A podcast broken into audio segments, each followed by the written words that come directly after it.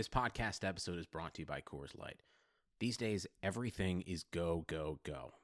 It's nonstop hustle all the time. Work, friends, family expect you to be on 24 7. Well, sometimes you just need to reach for a Coors Light because it's made to chill. Coors Light is cold lagered, cold filtered, and cold packaged. It's as crisp and refreshing as the Colorado Rockies. It is literally made to chill.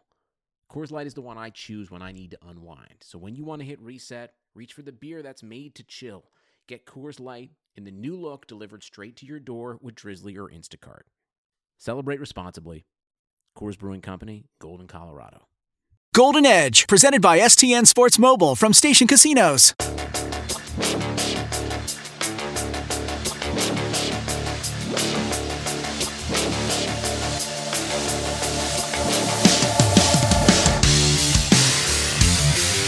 What is up, everybody? Thanks for tuning in. It's the off season, but we're still rolling along. The Golden Edge podcast, letting you know everything you know, need to know that is going on with the Vegas Golden Knights. And free agency period is in full gear now. Uh, there were some trades to clear some space. The Golden Knights are still working on some things as well, but wanted to give you an update of what is going on. But first of all, we'll remind you if you are listening, as we said, we appreciate it, but make sure you like, subscribe, comment, share, all of those things that you do with podcasts wherever you get this from, and also tell your friends. Let them know, hey, we're still, uh, still, still bringing you information about the Golden Knights even during the off season. Uh, so share that, and we know that we've seen you on social media as well. We appreciate that. The Golden Edge podcast is presented by STN Sports Mobile from Station Casinos, so we thank them as well. And let's uh, jump right into it. Ben Gotz and Adam Hill here with you. Uh, listen, we are in the off season, but it's never the off season. And right now, we're not even in hockey. We're at the Thomas and Mack Center, uh, where the NBA Summer League is going on. on location, So- as the pros say. Not the location for hockey, but a location. Well, it used to be the location of the Las Vegas Thunder back in the day. Nice, Paul. Uh, I like so, it. so you know, we're we're going we're going old school, we're kicking it old school here on the Golden Edge podcast. But Ben, it's the off season. It's the summer. How are you doing?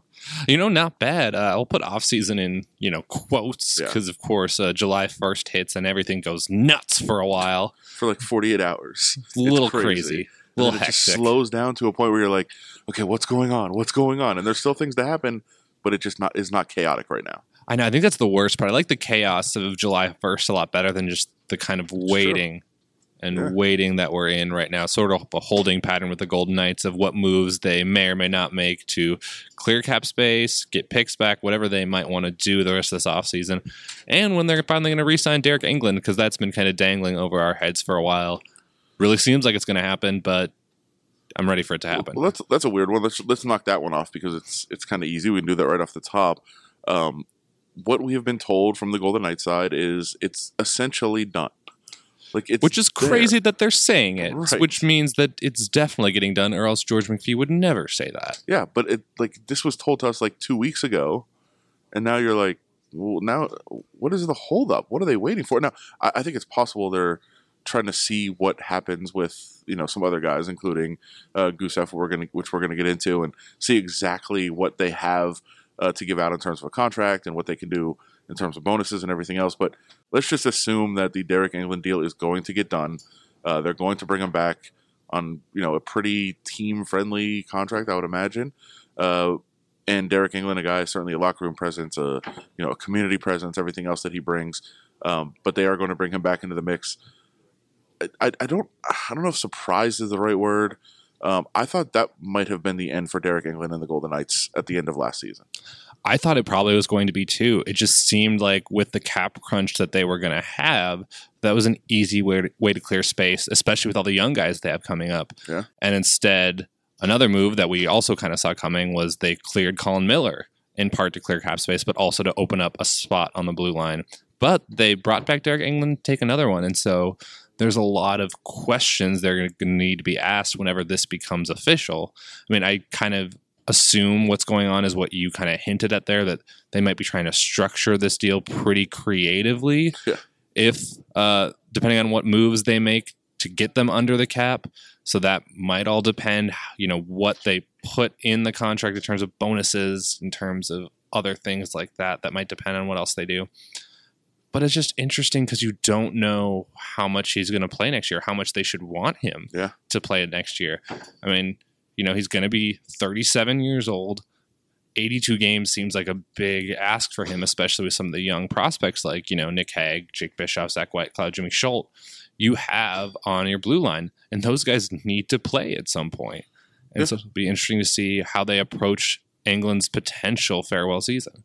and yeah, I, I do think it's an interesting thing to look at, you know, the playing time issue because if you're going to be having some of these younger guys up, which it, certainly appears they are, and you know, George McPhee said he expects at least one of the of the young defensemen to be on the team. I would- I would expect them maybe to be two or you know, several uh, guys that are up there. Like Deryk Engelland would probably be the guy that you would want to have scratched sitting in the press box on on most nights. I mean, he's going to play, uh, you know, his role. But uh, if if he's okay with that role, and it seems like he he may be, certainly a, a presence in the locker room, like all those things are going to be good, and I think he can be helpful without even being on the ice for the team. But if you if you enter the season, and I think you look at it and say, if Deryk Engelland plays seventy plus games, there's probably something probably has gone wrong. Or just you have a coach that trusts him too much. And Yeah. that's the interesting fact here is Gerard Gallant, I think, really respects Deryk Engelland and what he brings to this team, both on and off the ice. Because Yeah. obviously, you know, Engelland, it can't be said enough, is a tremendous community leader for the Knights, does so many great things off the ice and in terms of being a quiet leader, too. But yeah, is Gallant going to be able to say, hey, Derek, you're sitting this one out. We got to see what Jake Bischoff's got for us tonight that's the really interesting question and it's really easy for them to potentially answer it this offseason or when they sign the contract that oh yeah that'll be fine. But derek's a competitor. Derek wants to play. Derek wants to play every game he's available and he should want to do that. That's the mentality that i think all pro athletes you know should and a lot of them do have. Yeah.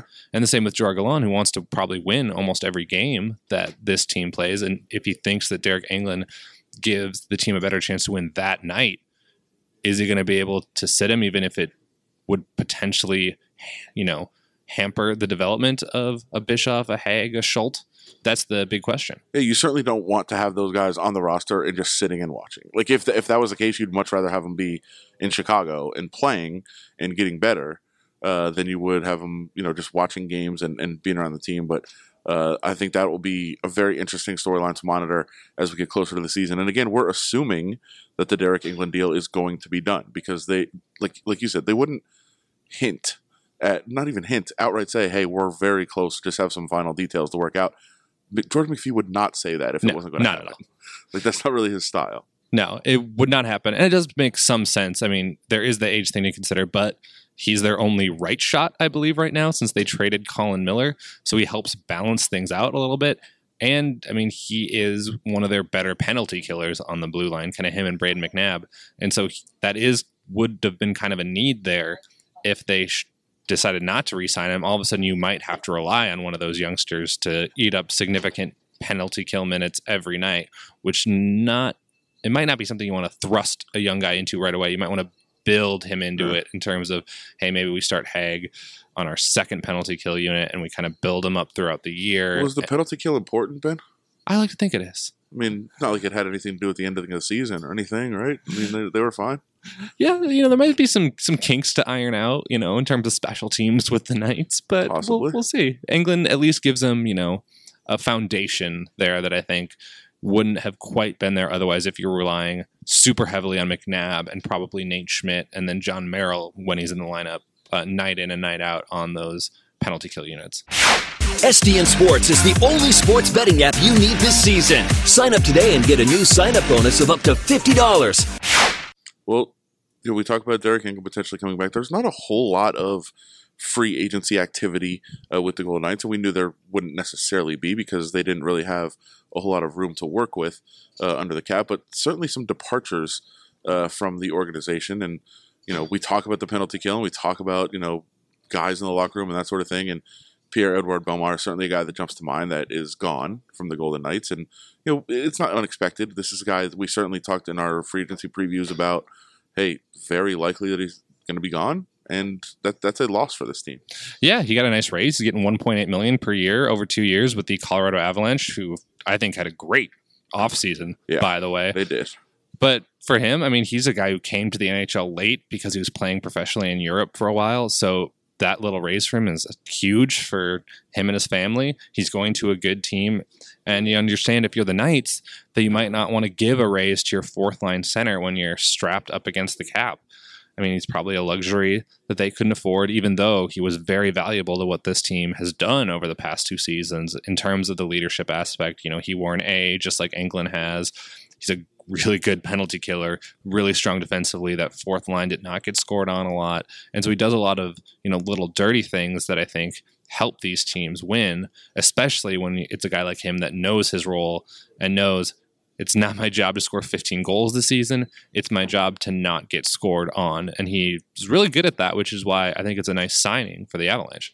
Yeah, and uh, you know, I, th- I think you know you're going to get to a point where you're going to lose guys, and they're gonna they're gonna be moving on, and you just have to come to accept that. Uh, another guy, a similar you know kind of guy, a good dude in the locker room, people like a, a forward who was out of the mix, you know, sometimes last year, but certainly uh, uh, was trusted by the coaching staff. Um, is Ryan Carpenter, who you know also moves on from the team, and I don't think it's one of those losses that it's going to be devastating. But you know, anytime you lose a guy from the locker room, it's it's it's an adjustment and it's something to you know to to notice from the team.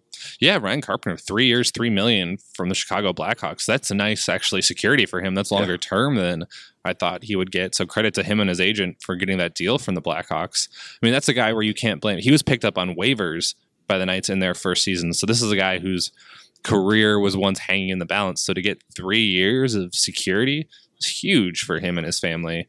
And it's one of those things where, yeah, you understand it from both sides. He wanted money and a chance to play in the NHL. The Knights probably couldn't afford him at that price with yeah. how cap strapped they were. Certainly, $1 million to a guy who's going to be you know, at best, you would think not playing every game for you. And, you know, he was a scratch in the playoffs already for this team you know, you probably need to squeeze a guy like that out. But credit to Carpenter, like I said, and his agent for finding a new home, and you know, we'll see how he does over there. Now, the Golden Knights did, in addition to losing the guys uh, that we just mentioned, um, there's some other moves that went went on, and we talked about the trades already uh, to try to get them uh, more cap compliant, to try to set up some other things that they were trying to do. Um, but there, there's a potential they could still make moves, but you know, I thought it was very interesting and very telling, uh, and there's reasons for it that we'll certainly get into. Uh, that the, that George McPhee said at the beginning of free agency, they don't expect to make any more cap related moves. That that's a that's a huge thing to say. Great when, question by the guy who asked yeah, it too. Exactly. Who was that person? That was a tall tall drink of water. I heard. what now? Were you still? Was that before or after your your wonderful road trip that we mentioned on the air to Kansas City? It was after. I was fresh from road trip glow, ready to barge right in on free agency and ask the tough questions. Mm-hmm. Yeah, and so you, you did get that answer, but that that was that kind of sets up everything else that the Knights were going to do. Because if they did want to make a whole lot of, you know, movement and they wanted to, you know, make some changes and bring some guys in, they would have had to make some more moves, or they're going to have to at some point. So it's inter- interesting to say that they're not going to make any more cap related moves. Yeah, that might be semantics from George McPhee. I mean, he even termed the Haula deal a good hockey trade, right? Which it's not. Um, no. Neither is the Colin Miller trade. It's not really a good hockey trade. They're cap moves, and he can argue that they got value back, and that's fine. So he might have just been uh, playing the semantics game with me, but we'll see what they end up having to do. They've got about two and a half million dollars of wiggle room right now, and they still got to get Schuldt re-signed. Malcolm Subban re-signed. Jake Bischoff re-signed. Uh, we believe they're close on both Bischoff and Subban. Bischoff opted not to go to arbitration because it's believed that they're going to be close. Subban did, but it's not expected to actually go to right. a hearing. So we'll see. But you have to figure. I mean, all of those guys are going to take up a little bit of that two and a half million. And if you have Engelland re-signed for what should probably be somewhere around like a million and a half dollars, you would think that space is going to dry up really, really quickly. Real fast. Which leads us to uh, the most fascinating discussion that's still left with the Golden Knights. With all that swirling around, the fact that their cap space is probably going to be eaten up by these depth signings, what do you do with one Nikita Gusev? You know, if people remember the Russian winger who they signed to an entry level deal in the spring, uh, didn't play in the playoffs at all, did practice with the team a couple times. He's eligible for a new deal. He's restricted free agent. Does not get to go to arbitration though. But the Knights might not be able to afford him with all these other things they need to do. And McPhee, shockingly, basically planted the for sale sign by his podium at that free agency press conference, which was crazy. Yeah. He never does anything of the sort. No, and, I think I think it's for for two reasons. I think first of all, there is a reason to there's a reason to generate a market, but that was already happening behind the scenes. You don't have to talk about that publicly, and McPhee never talks about anything publicly anyway, so you don't have to do that publicly. You could even at like the GM meetings just put it out there, like, "Hey, Gusev for sale," uh, you know, taking all offers, uh, and and those things can be done behind the scenes. But I, I thought it was more to get it out there publicly to just say to like Gusev and his people, like, either you sign the deal that we're looking for, or something close to what we're trying to get, trying to offer, or it's not going to happen here. So I think that was the the issue. Which would be interesting because if you're his camp, don't you just say, all right, cool, then find Yeah. us a place that will play us? Yes. Um, the reports, uh, mainly seen him out of Russia, are that he's looking for about $4 million a year over two years, which for a guy with his production, he was the KHL MVP last year, is very reasonable. Yeah. I mean, uh, if people remember Shippy, Vadim Shipachyov, Yes. the Knights star signing from their inaugural season, he got four and a half million dollars over two years. So if you're Gusev, you're totally within your rights to say like, "Hey, I know I'm a little bit younger, but I'm the KHL MVP. I've had great production the last two seasons, so I totally think I'm worth four million dollars a year. I think that's a justifiable ask. I mean, maybe the George McPhee thinks if he floats this trade request publicly, he can get them to budge a little bit. But even if he budges, you know, to somewhere in the three, three and a half million dollar range, you're still going to need to clear cap space in some way if you're the Knights to afford him. Yeah, for for sure. And so, you know, when you make that announcement that you're not making any more cap related moves, and as you said, that's semantics because he didn't he really didn't say the other two moves were cap related. Um, you're basically saying like we can't sign Gusev. Like if th- that's if they don't make any more moves, they can't sign him. I mean that that lines up. So I I think people probably need to be prepared for the fact that either he's going or somebody else is going.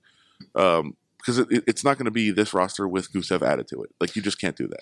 Yeah. So it's a really fascinating uh, discussion for the Knights, and I'm sure McPhee and Kelly McCrimmon have gone back and forth over this a lot. Because we talked about Gusev is a super skilled winger. I mean, had great production in the KHL, had great production in the World Championships in Slovakia this year. He did it against other NHL players in that tournament. One of the best players in hockey outside of the NHL currently. But you have to ask the question: How quickly is he going to translate to the NHL, and what parts of his game do translate? Obviously really skilled scorer, good shot. How is he going to hold up defensively? We've talked to him a couple times. Not exactly a huge, imposing dude. Definitely not a guy where you'd be afraid to go into the corners with and battle. So, does that mean he wouldn't make sense on their third line right now with Tuch and Cody Eakin? Would they have to juggle their top six to fit him in? Those are questions I'm certainly asking right now. And then, yeah, you have to ask what the team would look like if you cleared space to get Gusev in. I mean, the obvious candidates are guys we've talked about already. Ryan Reaves is making about $2.7 million this year, probably a little bit more than he should be making, but they obviously like what he brings to the team. And he also like I, I keep hearing people talk about him as a potential trade candidate, and sure, it would make a lot of sense to say, "Hey, this is a big contract. That's a guy to move." Uh, but that also, if you think that the contract is way too big, then what other teams are going to be like? Oh yeah, we'll pay that contract. Like it does become more difficult to move a guy if you think their contract is too much. Right. You have to start asking, do the Knights have to potentially give up more assets just to get rid of, you know, a guy like him, a guy like Nick Holden, who's making 2.2 million. It's probably a little much for what Holden gave them last year. And Holden was also a healthy scratch for the final six games of the Yeah. playoffs. So that's certainly a guy you could see them moving on from to potentially get a younger guy in there. But is another team going to jump at the chance to take on Nick Holden's contract, especially when these other teams would have a ton of leverage on the Knights to say, uh, hey, we don't have to trade for this guy. Yeah. We know you're under the gun. You have to do this, which is one reason why you're not getting back great value, you know, out of the Erik Haula and Colin Miller deal. You're getting a lot of potential, but those teams knew that the Knights were cap strapped, and so the Knights aren't going to get back the same level of player in an Erik Haula in that trade. That's just how it's going to work. It's kind of the same with Gusev too. Now the the fortunate thing you have with him is that you could get teams bidding against each other uh, to try to get him. But I think teams are going to look at it and say, "Yeah, we'll we'll trade for him, but we also know you can't sign him. Like it's not like you guys are going to get him. So yeah, we'll trade for him, but we're not going to give you maybe what he might be worth uh, on the market unless there's uh, some other teams bidding against uh, what they're doing. Well, we talk about not bringing in a whole lot of guys on the free agency market, but they did they did they did have some activity, including bringing some guys back. Uh, I want to get into Brandon Pirri first because Brandon Pirri, uh, certainly a guy who had that unbelievable stretch. He's he's a goal scorer. He's a guy uh, with you know a lot of potential offensively. Uh, but I was a bit surprised that they brought him back, and, and I I thought when they did, it kind of the alarm bells kind of went off of like, oh, that's another bad sign for them keeping Gusev. That is definitely hedging your bets with Gusev. You pay Brandon Pirri slightly more than the NHL minimum, so you keep him on the roster. He's happy because he has an NHL job and an NHL contract, but that third line wing spot is pretty much where most people had pegged Gusev for. So all of a sudden, you kind of pencil in Pirri into that spot. Definitely seems like a hedge with Gusev. Yeah. I mean, certainly a guy that had his moments last year. I mean, he came up and scored so many goals right off the bat. I believe it was something crazy, like eight in his first 11 Yeah. or something. Finished with about 17 points in 31 games. So not bad, but certainly obviously not a difference maker. And if you're the Knights, he's certainly a guy that you would think you would want to upgrade on heading into this season because he's a guy that you scratch for most of the playoffs up until game seven. I thought he played pretty well. Yeah, and so uh, Brandon Pirri back, also Tomas Nosek back in the mix uh, for the Golden Knights, which you know a guy who's who brings you who brings you a lot. Not you know not the headline jumper, not the headline grabber, not the splashy guy necessarily, but uh, just a, a, a gritty, tough kind of player. Yeah, he got million dollars for one year to stay with the Golden Knights, and it feels like they're setting him up to be Bellemare's replacement on a cheaper deal. I mean, McPhee talked about his versatility at his free agency press conference, said he can play either wing spot or center, didn't commit to him playing center, but I would feel pretty good about him being in the middle of Ryan Reaves and William Carrier when the season starts. That feels like what where they're kind of going with this is He's a, probably not as good as Pierre Edouard Bellemare in that center spot, but he can do a lot of the same things in terms of anchor that fourth line, be on the penalty kill, and score a little bit when the situation calls for it. yeah, so he's back in the mix. As I said, Pirri back in the mix, and then you know, as far as the other activity goes, just nothing. Yeah, I'm sure. You know, going into it when he said uh, they're not going to go big game hunting. That was a quote from from McPhee. Um, you know that that was certainly the case. They didn't have a lot of money, but um, a lot of minor things here and there that the the Golden Knights did. Not a, lot is probably the wrong word. A couple of minor little tweaks here and there of uh, bringing some guys in, signing some guys, and it's not a finished product yet. There's still some work to do. But what did you think was um, most significant thing that you saw of the offseason so far of some of the other minor things? I mean, I think just the biggest thing for them was getting William Karlsson re signed to that long term deal. That just straightens everything out for them. When you're a cap team, which they're going to be probably for the next little bit here, those guys you lose on the margins is just kind of the cost of doing business. When you lock up guys like Mark Stone, Max Pacioretty, you know, William Karlsson, Jonathan Marsh, so long term, in addition some of the younger guys like Alex Tuch, Shea Theodore, you know, Nate Schmidt's kind of in the middle of that age range, but still, when you do those long term deals that you think are going to give you flexibility in the future, you're going to hurt a little bit in the short term. But, you know, even though we've talked about the guys the Knights have lost and how they've maybe downgraded some positions, this is still a team that, when Mark Stone arrived, played at a 100 point pace for the rest of the regular season. So I think it's really easy for a lot of people to kind of, you know, not see the forest for the trees when we get to the free agency period. And it's really cool to talk about teams like Colorado and Dallas, who did a lot to improve their teams. But the Knights were a really good team down the stretch last year. And they, of course, took a team that went to the Western Conference final to seven games and were potentially one referee's decision away from advancing to the next round of the playoffs and potentially much farther in the playoffs. So Are the Knights that much better of a team than when they started the offseason? No. Is that ultimately going to matter next season? I'm not sure it's going to matter a tremendous amount. Now we'll see, depending on what happens with Nikita Gusev. Yeah, and uh, that's still the thing to monitor. And you know, we'll keep you up to date on what is going on with Gusev and any other potential things. There, you know, there were the the trade rumors out there a couple weeks ago about guys like Max, Max Pacioretty, and if if that happened, if they were to move him, which they still theoretically could, that would create a lot of opportunity to bring in, you know, to re-sign Gusev and do other things like that. So um, we'll we'll monitor what goes on. Uh, make sure you follow along, reviewjournal.com. Follow Ben S. Gotz on Twitter. I want to get a lot more into the road trip because we did talk a lot about it on the on the podcast. Oh, I listen. before. Don't worry. Uh, but you know, maybe we'll do that. There's plenty of time in the off season remaining, and it's getting it's going to slow down quite a bit. So uh, about next month and a half, not a whole lot uh, going on in the uh, Golden Knights world unless something changes, and uh, make sure make sure to bring that to you. So reviewjournal.com. Follow at Ben S Gotz. Follow David Schoen LVRJ. Uh, follow me at Adam Hill LVRJ as well.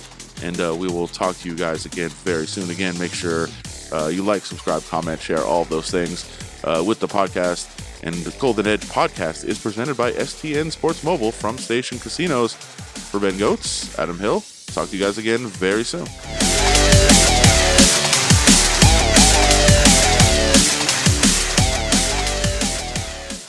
Nobody builds 5G like Verizon builds 5G because we're the engineers who built the most reliable network in America. And the more you do with 5G, the more building it right matters. The more your network matters. The more Verizon engineers going the extra mile matters. It's us pushing us. It's Verizon versus Verizon. 5G built right from America's most reliable network. Most reliable based on rankings from RootMetrics second half 2020 U.S. report of three mobile networks. Results may vary. Award is not an endorsement.